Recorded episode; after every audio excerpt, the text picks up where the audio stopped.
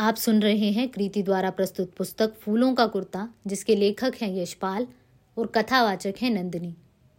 अध्याय 3, कहानी शिवपार्वती। मूर्तिकार अमोघ ने उत्कल देश से आकर चोल वंश के महाप्रतापी धर्म रक्षक महाराज भद्रमही के दरबार में आश्रय लिया। महाराज की इच्छा से अमोघ ने महाराज के इष्ट देव देवाधिदेव महादेव की एक मूर्ति गढ़कर तैयार की। कठोर पत्थर की शिलाओं पर हथौड़ा और छैनी चलाकर अमोघ ने अपने देवता के प्रति श्रद्धा के भावों को अत्यंत सजीव रूप में प्रकट किया। पत्थर के बने उस मूर्ति के अंग जड़ और स्थिर होकर भी भावों की भाषा से मुखरित थे। धर्मरक्षक महाप्रतापी महाराज भद्रमही मूर्तिकार अमोघ की कला के चमत्कार से अत्यंत प्रभावित हुए।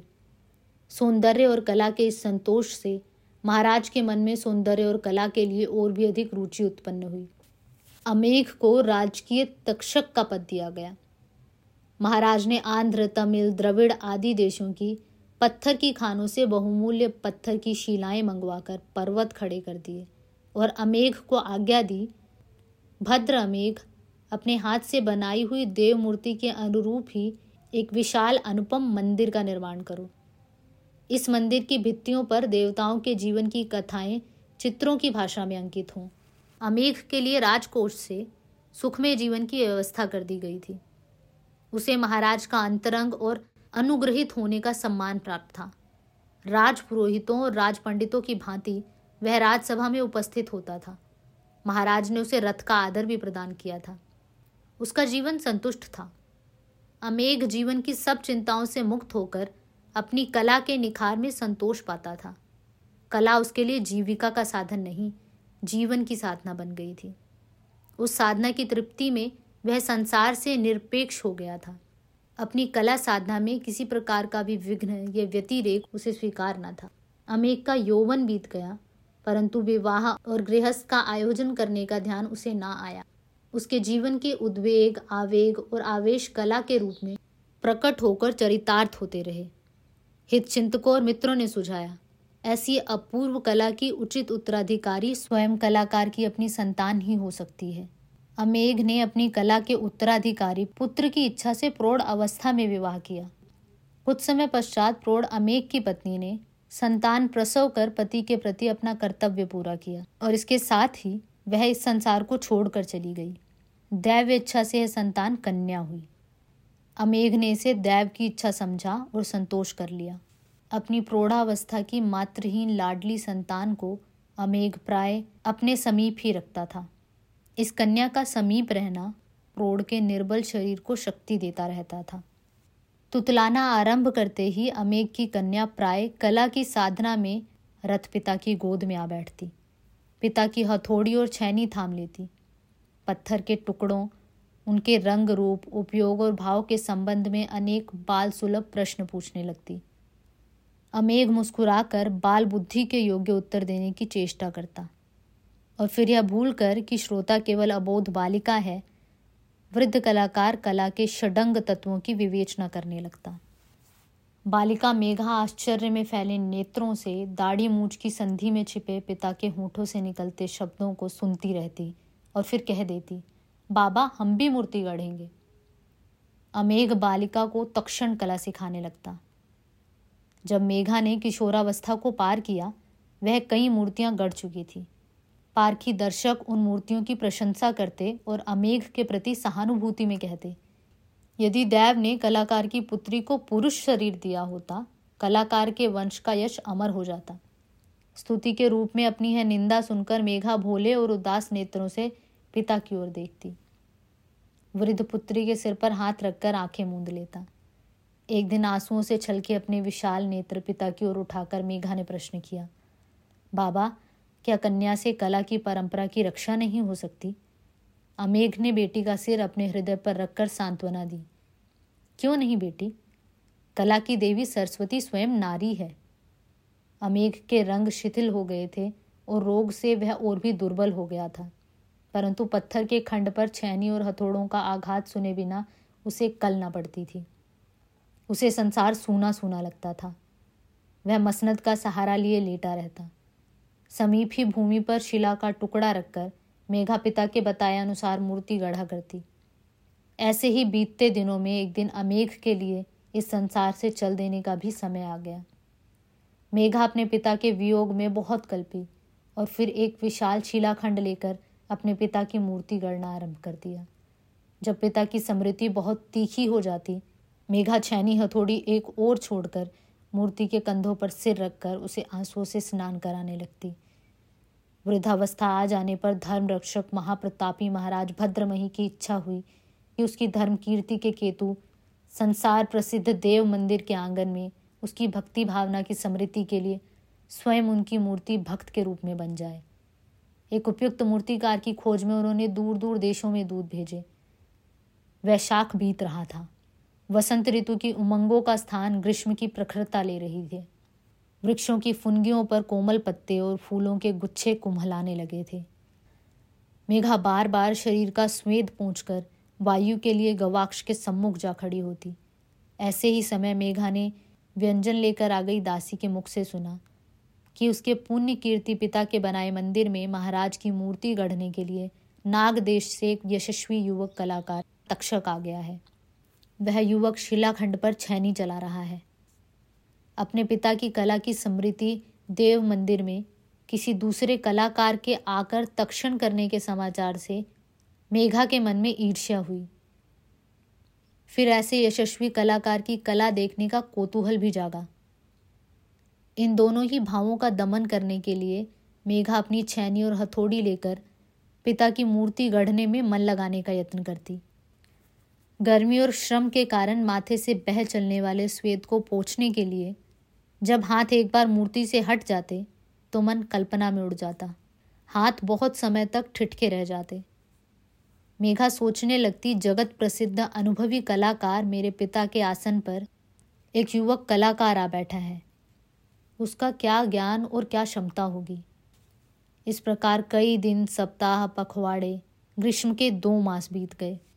पावस की एक भीगी मेघ छाई दोपहर में मेघा अपने पिता की मूर्ति गढ़ने में मन लगाने की चेष्टा कर रही थी, परंतु मेघों के मंद गर्जन और झरोखे से आने वाली फुहार के झोंके उसका ध्यान मूर्ति से उड़ा ले जाते थे।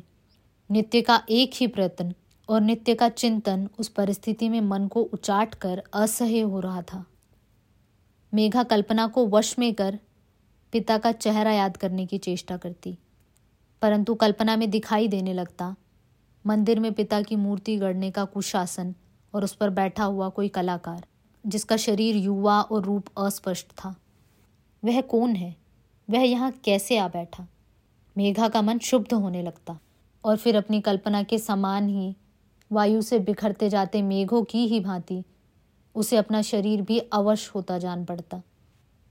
वह अपने विकलता से ऐंठते शरीर का बोझ पिता की अपूर्ण मूर्ति पर डाल देती। उसके विकल अंग कठोर आधार की आवश्यकता थी।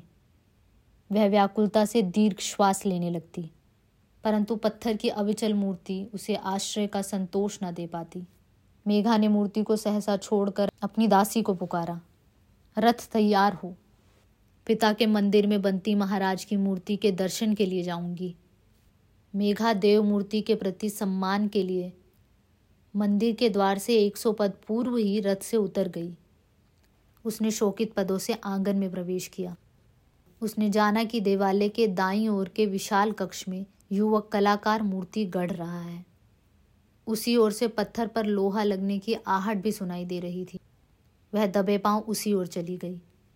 मेघा अनेक क्षण तक कक्ष के द्वार पर खड़ी देखती रही। एक सुडोल शरीर युवा मनुष्य के आकार के एक पत्थर के खंबे के सामने खड़ा अनमने भाव से उन पर हथियार चला रहा था। उस युवा के सहायक तक्षक मूर्ति के निचले भाग में वेदी बनाने के काम में लगे थे। मेघा ने देखा, युवक का मन कला में नहीं था। कभी वह 2 हाथ हथियार के चलाता है और मूर्ति की ओर दृष्टि किए कुछ गुनगुनाने लगता। फिर युवक की दृष्टि दूसरी ओर चली जाती। कलाकार ने कंधों पर फैले अपने काले चिकने केशों को छिटका कर अपने हथियार समीप खड़े दास को थमा दिए। वह मूर्ति को छोड़कर चल दिया। कला के प्रति ऐसी उदासीनता मेघा को भली ना लगी। वह द्वार से लौटना ही चाहती थी कि कलाकार उसी की ओर घूम पड़ा। मेघा से उसकी आंखें चार हो गई। कलाकार क्षण भर ठिठका और फिर मेघा की ओर आने लगा। मेघा विनय से खड़ी रही। युवक कलाकार कक्ष के द्वार पर आ गया। उसने मेघा का प्रणाम विनय से स्वीकार कर प्रश्न किया, भद्रे क्या देवालय की देवदासी हैं अथवा? मेघा ने उत्तर दिया, आर्य मैं इस मंदिर के निर्माता राजकीय तक्षक स्वर्गीय अमोघ की कन्या मेघा हूँ। कला के प्रति कौतूहल के कारण महाराज की बनती मूर्ति देखने चली आई, परंतु आर्य कला का यह अनमना ढंग तो पहले कभी नहीं देखा। युवक तक्षक ने मेघा को सिर से पांव तक देखा और फिर एक दीर्घ श्वास लेकर कक्ष के मध्य में खड़ी अधूरी मूर्ति की ओर देखने लगा। मेघा ने अनुभव किया उससे अविवेक और अविनय का अपराध हुआ है। अपनी बात संभालने के लिए उसने फिर कहा, आर्य विशेष विवेक से महाराज की मूर्ति निर्माण कर रहे हैं, इसी कारण चिंतन अधिक और काम कम हो पाता है। नहीं भद्रे, पहली बात ही ठीक थी। जो कला हृदय से नहीं उठती वह कष्ट साध्य, समय साध्य और निर्जीव होती है। विश्रुत कलाकार की कन्या कला का मर्म जानती है। कलाकार ने विवशता के स्वर में उत्तर दिया, आर्य सत्य कहते हैं। मेघा ने समर्थन किया। युवक तक्षक के प्रति मेघा के मन की कटुता मिट गई। उसने लौटने के लिए तक्षक की ओर देखा। तक्षक ध्यान से उसकी ओर देख रहा था। उसकी दृष्टि में क्रोध और विरोध नहीं था। फिर भी मेघा की चेतना ने चाहा जैसे वह सिमट जाए। उस संध्या से मेघा एक चपल विकलता अनुभव करने लगी। अपना शरीर उसे बोझल सा जान पड़ने लगा। सोचती, इस शरीर को उठाकर कहाँ रख दे। कल्पना बार बार राजमंदिर के आंगन में पहुँच जाती। कानों में पत्थर पर छैनी चलने की मधुर खनखनाहट सुनाई देने लगती और कलाकार की विवशता की स्मृति से मन सहानुभूति में दुखी होने लगता। मेघा पिता की अपूर्ण मूर्ति को हाथ न लगा सकती। अपने बोझल शरीर से मसनद को दबाए वह आकाश में उड़ते मेघों में मूर्तियों का बनना बिगड़ना देखती रहती और सोचती, नीचे की ओर सिमटता हुआ बादल का टुकड़ा कमर का रूप ले रहा है। ऊपर की ओर फैले हुए वे कंधे हैं। यहाँ एक टुकड़ा जुड़ जाने से वह भुजा नृत्य की मुद्रा का रूप ले लेगी या हाथ में हथौड़ा थामे कलाकार की। अनेक बार इच्छा हुई कि दासी को पुकार कर राजमंदिर जाने के लिए रथ तैयार कराने को कह दे, परंतु संकोच ओठों पर आए शब्दों को रोक लेता। सातवें दिन मेघा ने मध्याह्न से पूर्व ही दासी रूपा को राजमंदिर के लिए रथ तैयार कराने की आज्ञा दे दी। वह अपने कक्ष से मुख्य द्वार की ओर जा रही थी कि शीघ्रता से कदम उठाती चली आई दासी ने समाचार दिया, राजकीय मंदिर से तक्षक आर्य विशाख गृह द्वार पर कुमारी के दर्शन के लिए प्रस्तुत हैं। मेघा ने सुना और अपने को वश में रखने के लिए एक दीर्घ श्वास लेकर धुक धुक करते हृदय पर हाथ रखकर पूछा, क्या? जब तक दासी ने अपना संदेश दोहराया मेघा अपने आप को प्राय वश में कर चुकी थी। उसने कक्ष में बैठने के स्थान की ओर जाते हुए दासी को आज्ञा दी, आर्य पधारें। तक्षक विशाख ने कक्ष में आकर कुमारी को बाहर जाने के वेश में देखा। उसने विनय से कुमारी के आयोजन में विघ्न डालने के लिए क्षमा मांगी। मेघा ने अतिथि के सामने अघ्र्य पात्र में पान और सुगंध उपस्थित कर उत्तर दिया, आर्य ने दासी के आयोजन में विघ्न नहीं डाला, केवल उसे सहायता दी है। वह कुछ ठिठकी और फिर कह दिया, दासी आर्य की कला का दर्शन करने के लिए राजकीय मंदिर की ओर ही जा रही थी। परंतु भद्रे, विशाख की कला तो पदार्थ का अवलंबन ना पा सकने के कारण व्यर्थ हो रही है। विशाख मेघा के मुख पर नेत्र लगाए बोला। विशाख का मन अपने संतोष के लिए एक मूर्ति का तक्षण करने के लिए व्याकुल है। उचित कहते हैं आर्य, मेघा ने समर्थन किया। उसके लिए भद्रे की कृपा की आवश्यकता है, विशाख ने कहा। दासी सेवा के लिए प्रस्तुत है आर्य। यह दासी का सौभाग्य है कि कला की सेवा का अवसर पाए। मेघा ने विनय से ग्रीवा झुका ली। विशाख ने भद्रे को जिस रूप में देखा है उसकी कल्पना की है। भद्रे को आकृति को लेकर वह उस भाव को पाषाण में रूप देना चाहता है। इसके लिए प्रत्येक प्रातः काल विशाख कुमारी के दर्शन करना चाहता है। विशाख ने अनुमति चाही। मेघा के मुख पर गहरी लाली छा गई और माथे पर हल्के श्वेत बिंदु छलक आए। उसकी ग्रीवा अधिक झुक गई। श्वेत से पसीजती अपनी हथेलियों को दबाकर मेघा ने उत्तर दिया, दासी तो इस योग्य नहीं है, परंतु मेघा के नेत्र फिर झुक गए। वह नेत्र झुकाए ही बोली, दासी अपने आयुध लेकर इसी प्रयोजन से मंदिर जा रही थी कि कला की सृष्टि के आवेश से क्षुब्ध कलाकार के सामर्थ्य को मूर्ति का रूप दे सके। दासी के जीवन में तक्षण के संतोष के अतिरिक्त और कुछ नहीं आर्य। राजकीय तक्षक विशाख और कलाकार अमोघ की पुत्री प्रति प्रार्थना स्नान के लिए देवता की मूर्ति के सम्मुख उपस्थित होते और एक घड़ी तक एक दूसरे को निहारते। मनोयोग पूर्वक इस दर्शन का प्रयोजन तक्षक के लिए एक दूसरे की आकृति को मनस्थ करना होता था। विदाई का क्षण उन दोनों के लिए अत्यंत दुखद होता, परंतु वे आत्मनिग्रह कर नेत्र झुकाए विदा हो जाते। इसके पश्चात मंदिर के दाएं और बाएं कक्षों से दिन भर और आधी रात बीते तक पत्थरों पर छैनी चलने का शब्द सुनाई देता रहता। विशाख और मेघा अलग अलग अपनी अपनी मूर्ति गढ़ने में लगे रहते। तक्षकों के आचार के अनुसार वे एक दूसरे की साधना में बाधक न होते। इस प्रकार 5 पखवाड़े बीत गए।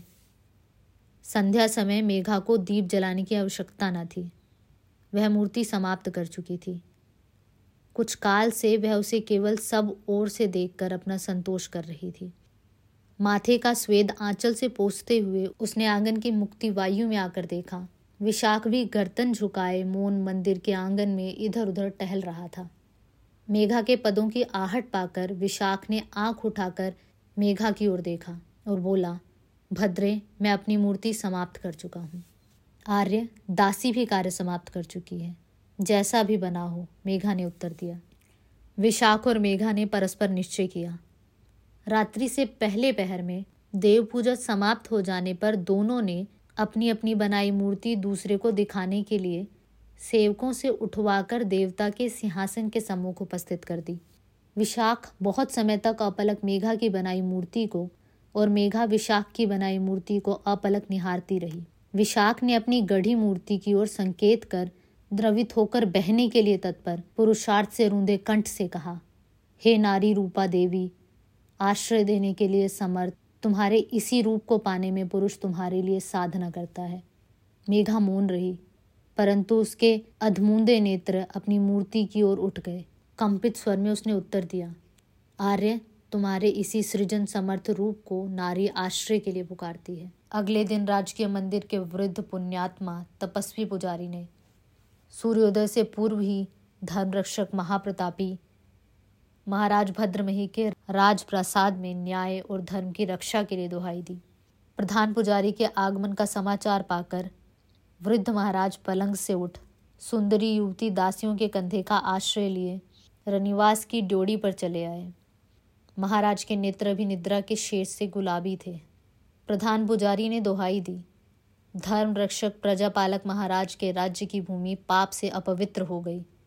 उत्तर देश से आए युवक तक्षक और मृत अमोघ की पुत्री ने देवता के सिंहासन के सम्मुख पापाचार कर राजकीय मंदिर को अपवित्र कर दिया। महाराज के नींद से गुलाबी नेत्र लाल हो गए और युवा सुंदरी दासियों के कंधों पर रखे उनके हाथ क्रोध से कांप उठे। उन्होंने आज्ञा दी, ऐसे पातकियों को मंदिर के द्वार पर हाथी के पांव तले कुचलवा कर प्राण दंड दिया जाए। राज मंदिर को होम और मंत्र पाठ से पवित्र किया गया। प्रधान पुजारी ने तक्षक विशाख और मेघा की मूर्तियों को उठवाकर मंदिर के द्वार के सम्मुख उसी स्थान पर रख दिया जहां उन्होंने अपने पाप का दंड पाया था। प्रयोजन था जनता के लिए पाप से दूर रहने की शिक्षा का स्मृति चिन्ह रहे। मंदिर के द्वार पर हाथी के पांव तले कुचलकर मारे गए विशाख और मेघा की मृत्यु के समाचार से जनता भयभीत थी।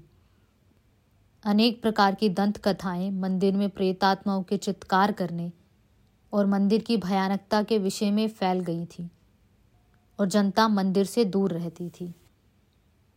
प्रधान पुजारी की प्रार्थना से शुभ लग्न में मंदिर को राज्य प्रवेश से पवित्र करने का आयोजन किया गया। धर्म रक्षक महाप्रतापी महाराज भद्रमही स्वर्ण के रथ पर सवार हो राजप्रासाद से राजमंदिर की ओर चले। राजपथ अनेक रंग के लेखनों से चित्रित और धान की श्वेत खीलों से छाया हुआ था। राजपथ के दोनों ओर खड़ी जनता धर्म रक्षक महाप्रतापी की जय ध्वनि कर रही थी। रथ के आगे मंगल गान करने वाले चारण और मंगल वाद्य बजाने वाले वादक चल रहे थे। मंदिर के द्वार से 100 पद पहले महाराज रथ से उतरकर पांव पैदल चलने लगे। उनके साथ राजपुरोहित स्वर्ण के आधार पर देव पूजा का अर्घ्य तथा पूजा के उपकरण लेकर चल रहे थे। जन समाज जयध्वनि कर रहा था। मंदिर के द्वार के समीप पहुंचकर महाराज की दृष्टि विशाख और मेघा की मूर्तियों पर पड़ी। कलामर्मज्ञ महाराज उन मूर्तियों को ध्यान से देखने लगे और फिर उसी ओर आकर्षित हो गए। महाराज उन मूर्तियों को अनेक क्षण तक अपलक देखते रहे और फिर मूर्तियों के सम्मुख नतजानू होकर महाराज ने मूर्तियों की वंदना की। वेदज्ञ राज पुरोहित की ओर देखकर महाराज ने उन मूर्तियों की पूजा के लिए आदेश दिया। पंडितों ने स्तोत्र पाठ किया और पुजारियों ने विधि पूर्वक मूर्तियों की पूजा की। महाराज ने पुनः मूर्तियों के सम्मुख श्रद्धा से मस्तक झुकाकर प्रणाम किया और गदगद स्वर में पुकार उठे, वंदे पार्वती परमेश्वरो। शंखवाहक ने शंख स्वर से आकाश गुंजा दिया। जनता ने तुमुल स्वर से देवताओं और महाराज का जय घोष किया। महाराज के आदेश से मंदिर में प्राचीन देव मूर्ति के स्थान पर कला के चमत्कार से पूर्ण नवीन मूर्ति युगल स्थापित कर दिया गया और राम मंदिर का नाम शिव पार्वती का मंदिर प्रसिद्ध हो गया।